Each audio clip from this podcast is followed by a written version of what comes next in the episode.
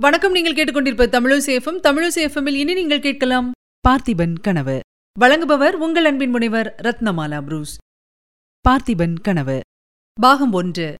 அத்தியாயம் ஐந்து. மாரப்ப பூபதி. வாசலில் குதிரையில் வந்திறங்கியவன் திடகாத்திரமுள்ள யவன புருஷன். வயது இருபத்தைந்து இருக்கும். ஆடை ஆபரணங்கள் உயர்ந்த ராஜரீக பதவியை குறிப்பிட்டன. ஆசாபாசங்களிலும் மதமாச்சரியங்களிலும் அலைப்புண்ட உள்ளத்தை முகக்குறி காட்டியது. சேனாதிபதி வரவேணும் என்று சொல்லி கிழவன் வந்தவனை வரவேற்று உள்ளே அழைத்துக் கொண்டு வந்தான். இனிமேல் என்னை அப்படி கூப்பிடாதே. நான் சேனாதிபதி இல்லை. நான் மாரப்ப பூபதி இல்லை. நான் என் தகப்பனுக்கு பிள்ளையே இல்லை என்று கோபமான குரலில் சொல்லிக்கொண்டு மாரப்ப பூபதி உள்ளே வந்தான். முற்றத்தில் ஏற்கனவே கிழவன் உட்கார்ந்திருந்த பீடத்தில் அமர்ந்தான். யுவராஜா ரொம்ப கோபமாயிருப்பது போல் தெரிகிறது. யுவராஜாவா? யார் யுவராஜா? நானா? நேற்று பிறந்த அந்த பரதை பயல் அல்லவா யுவராஜா? இளவரசர் விக்ரமசிங்கர் வாழ்க ஜெய விஜயீ பவ. என்று பரிகசிக்கும் குரலில் கூறிவிட்டு மாரப்ப பூபதி இடி இடி என்று சிரித்தான். சற்று பொறுத்து அது போகட்டும் ஆச்சாரி உன் சோழி என்ன தெரிவிக்கிறது? அதை சொல்லு என்றான். வீரபத்ர ஆச்சாரி கொல்லுவேலை செய்ததுடன் சோதிட சாஸ்திரத்தில் வல்லவன் என்று பெயர் வாங்கியிருந்தான் சோழிகளை வைத்துக்கொண்டு அவன் கணக்கு போட்டு ஜோசியம் பார்ப்பது வழக்கம். யுவராஜா எதற்காக இந்த பிரமை உங்களுக்கு? என்று ஆரம்பித்தான் கிழவன். அந்த கதையெல்லாம் அப்புறம் வைத்துக் கொள்ளலாம். நீ ஏதாவது பார்த்தாயா இல்லையா? வெறுமனே என்னை அலைக்கழிக்க உத்தேசமா? பார்த்தேன் யுவராஜா. உங்களுக்கு என்ன வேணுமோ கேட்டால் சொல்லுகிறேன். முக்கியமான விஷயம் சண்டைதான். அதன் முடிவு என்ன ஆகும் இதை தெரிந்து சொல்ல முடியாவிட்டால் உன் ஜோசியத்தினால் என்ன பிரயோஜனம்? சுவடிகளையும் சோழிகளையும் தூக்கி நானே காவிரி ஆற்றில் எரிந்து விடுகிறேன் என்றான் மாரப்பன். அப்படியே செய்துவிடுங்கள் யுவராஜா. எனக்கு ரொம்ப அனுகூலமாய் இருக்கும். பாருங்கள் என்னுடைய சொந்த விஷயத்தில் இந்த சாஸ்திரம் பிரயோஜனப்படவில்லை. ஒரே நாளில் குடும்பம் முழுவதும் அழிந்துவிட்டது குலத்தை வளர்ப்பதற்கு ஒரு பெண் குழந்தைதான் மிஞ்சியிருக்கிறது. வள்ளி சுகமாயிருக்கிறாளா ஆச்சாரி? என்று மாரப்ப பூபதி கேட்டான். அப்பொழுது அவன் முகத்தில் ஒரு விகாரம் காணப்பட்டது. ஏதோ இருக்கிறாள் என்றான் கிழவன். ஆமாம் பொன்னன் சண்டைக்கு போய்விட்டால் வள்ளி என்ன செய்வாள்? அதற்கென்ன யுவராஜா? வள்ளியை காப்பாற்ற கடவுள் இருக்கிறார். இந்த கிழவனும் இருக்கிறேன் என்று அழுத்திச் சொன்னான் வீரபத்ர ஆச்சாரி ஆமாம் நீ இருக்கும்போது அவளுக்கு என்ன வந்தது? இருக்கட்டும் ஏதேதோ பேசிக் கொண்டிருக்கிறோம். இந்த சண்டையின் முடிவு என்ன ஆகும் உன் சோழி கணக்கில் ஏதாவது தெரிகிறதா இருந்தால் சொல்லு. இல்லாவிட்டால் உன் ஜோசிய கடையை கட்டு.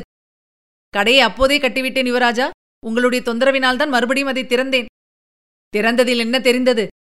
கிரகங்களின் சேர்க்கை ரொம்ப பயங்கரமான முடிவை காட்டுகிறது. சண்டையில் ஒரு பக்கத்து சேனை அடியோடு அழிந்து போகும். யுத்த களத்துக்கு போனவர்களில் ஒருவராவது திரும்பி வரமாட்டார்கள். ஆனால் எந்த பக்கத்து சேனை என்று எனக்கு தெரியாது. அது எனக்கு தெரியும். எந்த பக்கத்து சேனை அழியும் என்று சொல்லுவதற்கு நீயும் வேண்டாம் உம் சோழியும் வேண்டாம். திரும்பி வராமல் நிர்மூலமாகப் போகிறது சோழ சைன்யம்தான். அந்த பெரும் புண்ணியத்தைத்தான் உங்கள் பார்த்திப சோழ மகாராஜா கட்டிக்கொள்ளப் போகிறார். யுவராஜா நீங்களே இப்படி சொல்லலாமா?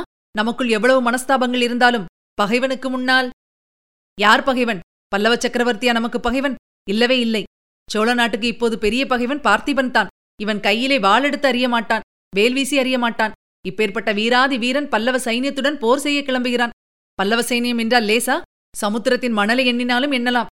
பல்லவ சைனியத்திலுள்ள வீரர்களை எண்ண முடியாது. காவிரியிலிருந்து கோதாவரி வரையில் பறந்து கிடக்கும் பல்லவ சாம்ராஜ்யம் எங்கே? ஒரு கை அகலமுள்ள சோழ நாடு எங்கே? நரசிம்ம சக்கரவர்த்தி தான் லேசுப்பட்டவரா? நூறு யோசனை தூரம் வடக்கே சென்று ராட்சத புலிகேசியை போர்க்களத்தில் கொன்று வாத்தாபி தீ வைத்து கொளுத்துவிட்டு வந்தவர். அவருடன் நாம் சண்டை போட முடியுமா? யானைக்கு முன்னால் கொசு யுவராஜா இதையெல்லாம் என்னிடம் ஏன் சொல்லுகிறீர்கள்? மகாராஜாவிடம் சொல்வதுதானே? மகாராஜாவிடம் சொல்லவில்லை என்றா நினைத்துக் கொண்டாய் கிழவா? சொன்னதன் பலன்தான் எனக்கு சேனாதிபதி பதவி போயிற்று.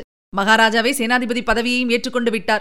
சைன்யத்தை அவரே நடத்தி கொண்டு யுத்தக்களத்துக்கு போகப் போகிறாராம். தாராளமாய் போகட்டும். இந்த பிரமாத சேனாதிபதி பதவி இல்லை என்று யார் எழுதார்கள் அப்படியானால் யுவராஜா நீங்கள் யுத்தத்துக்கே போக மாட்டீர்களோ? நானா? என்னை கூப்பிட்டால் போவேன். கூப்பிடாவிட்டால் போக மாட்டேன்.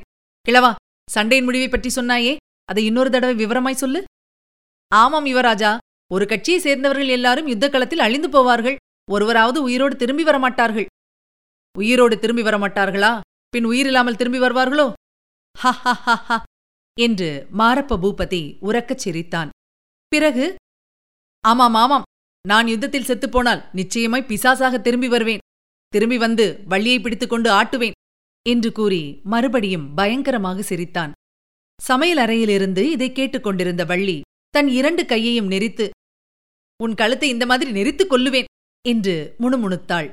கொஞ்சம் காது மந்தமுள்ள கிழவி என்ன சொல்லுகிறே வள்ளி? என்று கேட்கவும் வள்ளி அவளுடைய வாயை பொத்தி சும்மா இரு என்றாள். உள்ளே யார் பேசுகிறது? என்று கேட்டான் மாரப்ப பூபதி. என்னை பிடித்திருக்கிறதோ இல்லையோ ஒரு கிழப்பிசாசு அதுதான் தனக்குத்தானே பேசிக் கொண்டிருக்கும் என்றான் கிழவன். சரி எனக்கு நேரமாச்சு போக வேணும். என் கிரக பலன்களைப் பற்றி நீ சொன்னதெல்லாம் நிஜம்தானே ஆச்சாரி? பொய் சொல்லி ஏமாற்றியிருந்தாயோ? தங்களை ஏமாற்றி எனக்கென்ன ஆக வேணும் யுவராஜா? மாரப்ப பூபதி எழுந்து நின்று சுற்றுமுற்றும் பார்த்தான். முற்றத்தில் அடுக்கி வைத்திருந்த வாள்களையும் வேல்களையும் கத்தி கேடயங்களையும் பார்த்துவிட்டு சிரித்தான். ஆஹா ரொம்ப முனைந்து வேலை செய்கிறாயாக்கும். கத்தி கேடயம் வாள் வேல் இந்த வாழைப்பட்டை கத்திகளையும் புல்லரியும் அறிவாள்களையும் வைத்துக் கொண்டுதான் உங்கள் பார்த்திப மகாராஜா பல்லவ சக்கரவர்த்தியை ஜெயித்துவிடப் போகிறார். நல்ல வேடிக்கை. ஹ ஹ ஹ என்று உறக்கச் சிரித்துக் கொண்டே ஒரு பக்கத்தில் அடுக்கி வைத்திருந்த வாள்களை காலால் உதைத்து தள்ளினான். அப்படியே பாசர் பக்கம் போனான். உலைக்களத்தில் கிளம்பும் அனற்பொறிகளைப் போல் கிழவன் கண்களிலே தீப்பொறி பறந்தது. இதுவரை நீங்கள் கேட்டது அமரர் கல்கியின் பார்த்திபன் கனவு. வழங்கியவர் உங்கள் அன்பின் முனைவர் ரத்னமாலா புரூஸ். மீண்டும் அடுத்த அத்தியாயத்தில் சந்திக்கலாம். இணைந்திருங்கள் மகிழ்ந்திருங்கள்.